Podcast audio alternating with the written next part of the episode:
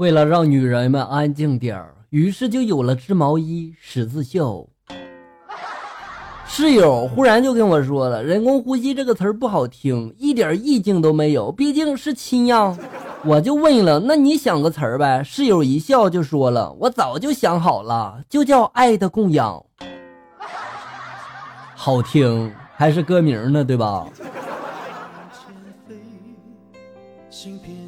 小鸡问母鸡了：“你今天能不能不下蛋了呀？带我出去玩不行吗？”母鸡就说了：“不行啊，我必须得下蛋呀。”小鸡就说了：“可是你已经下了那么多蛋了呀。”母鸡这时候无奈的对小鸡说了：“孩子，你要记住，一天一个蛋，菜刀靠边站；一月不下蛋，高压锅里煎呀。”小鸡，你要体谅一下你的妈妈，生活不易呀。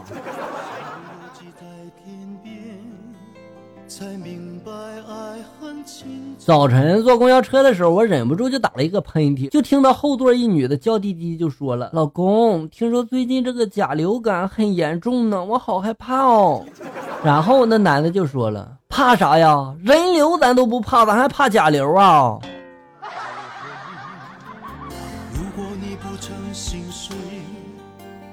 我相信你老公一定很爱很爱你，啦啦啦啦啦啦啦啦啦啦啦啦啦啦啦啦啦啦。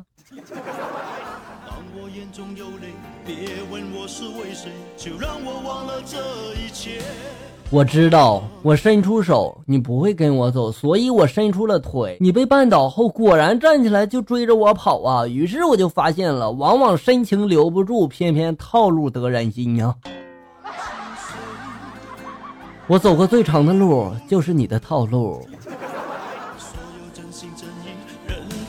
表侄子会说话了，还没断奶呢，刚刚又掀开表嫂的上衣要吃奶，表嫂就说了：“你都这么大了，还吃啊？不要脸！”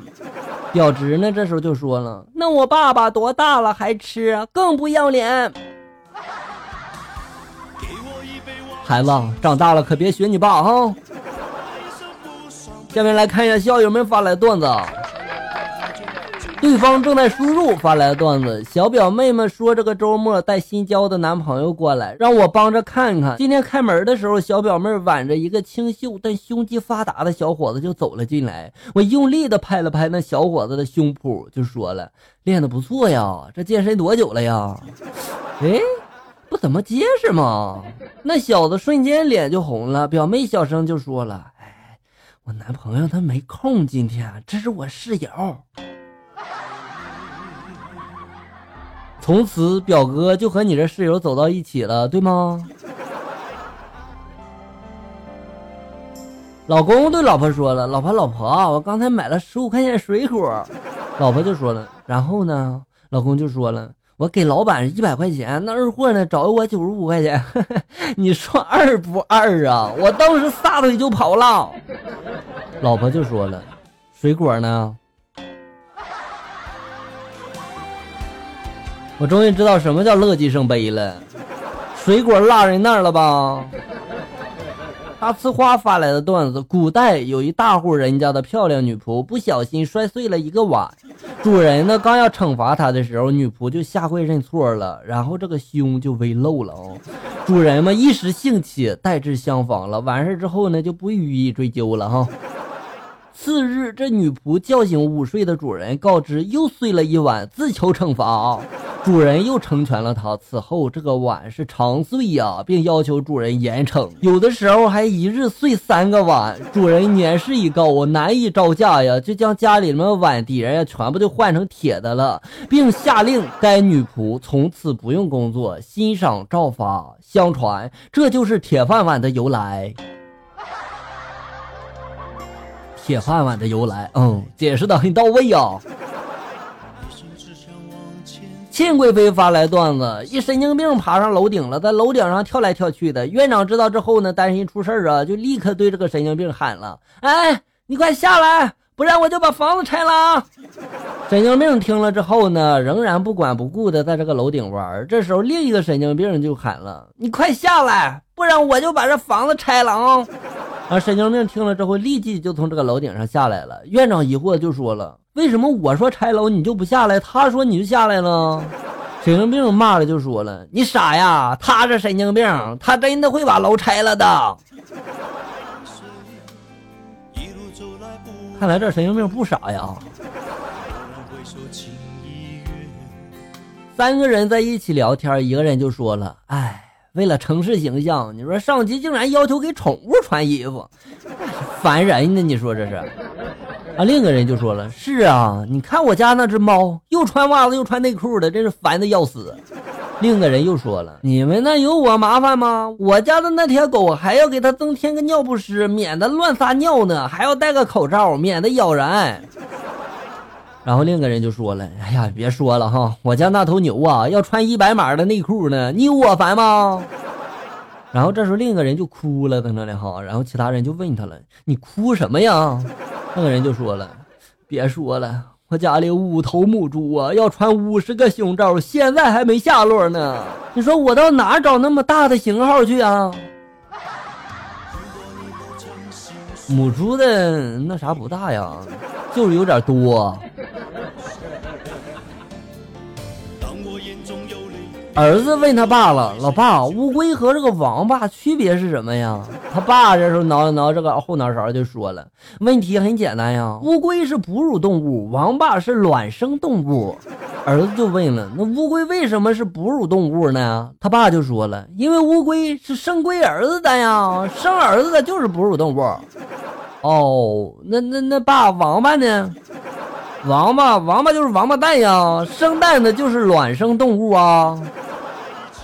哦，我还以为这乌龟王八是一个家族的呢。你爸也是没水了，这解释啊，哎呀，没文化真可怕。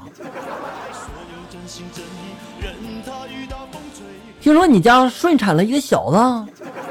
是啊，那如果不是顺产怎么讲呢？逆子。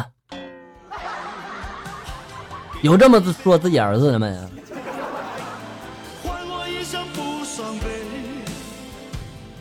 无朽重生发来段子：一天，两个屌丝在一起聊天，一个人对另一个人就说了：“拒绝你的女生有多少啊？”另一个人就说了：“可多了，能凑一个班呢。”你呢？那个人就说了：“我多的多了，都够踢一场足球了。”另一个人就说了：“这不多呀，这不才是二十四个吗？”那人就说了：“还有观众你没算呢呀。”哎呀，我说你们不吹会死呀！一只哈巴狗发来段子：两学生打架比亲戚，然后一个人就说了：“我爸认识这个学校的校长，信不信我让开除你啊？”啊，另一个人就说了：“切，这那算啥呀？我爸认识国家领导人呢，只只只是这国家领导人不认识我爸。”说这些有用吗？你就等着被开除吧！哈。笑笑的阿姨凤凰键盘发来段子：妈妈，我的结婚证放哪了呀？你糊涂了呀？你什么时候结婚了？我说妈，那你为什么管抱着那狗叫孙子呢？你妈这不是急的吗？谁叫你还不结婚呢？小胖发来段子：白雪公主逃出王宫，来到森林里，看到一间小木屋，里面排列着七张小小的床，白雪公主就躺下睡着了。傍晚，七个小人就回来了，白雪公主就说了。你们就是我命中的七个小矮人吧？七个人互相就看了一眼，然后就说了：“你走错地方了，我们是金刚葫芦娃。”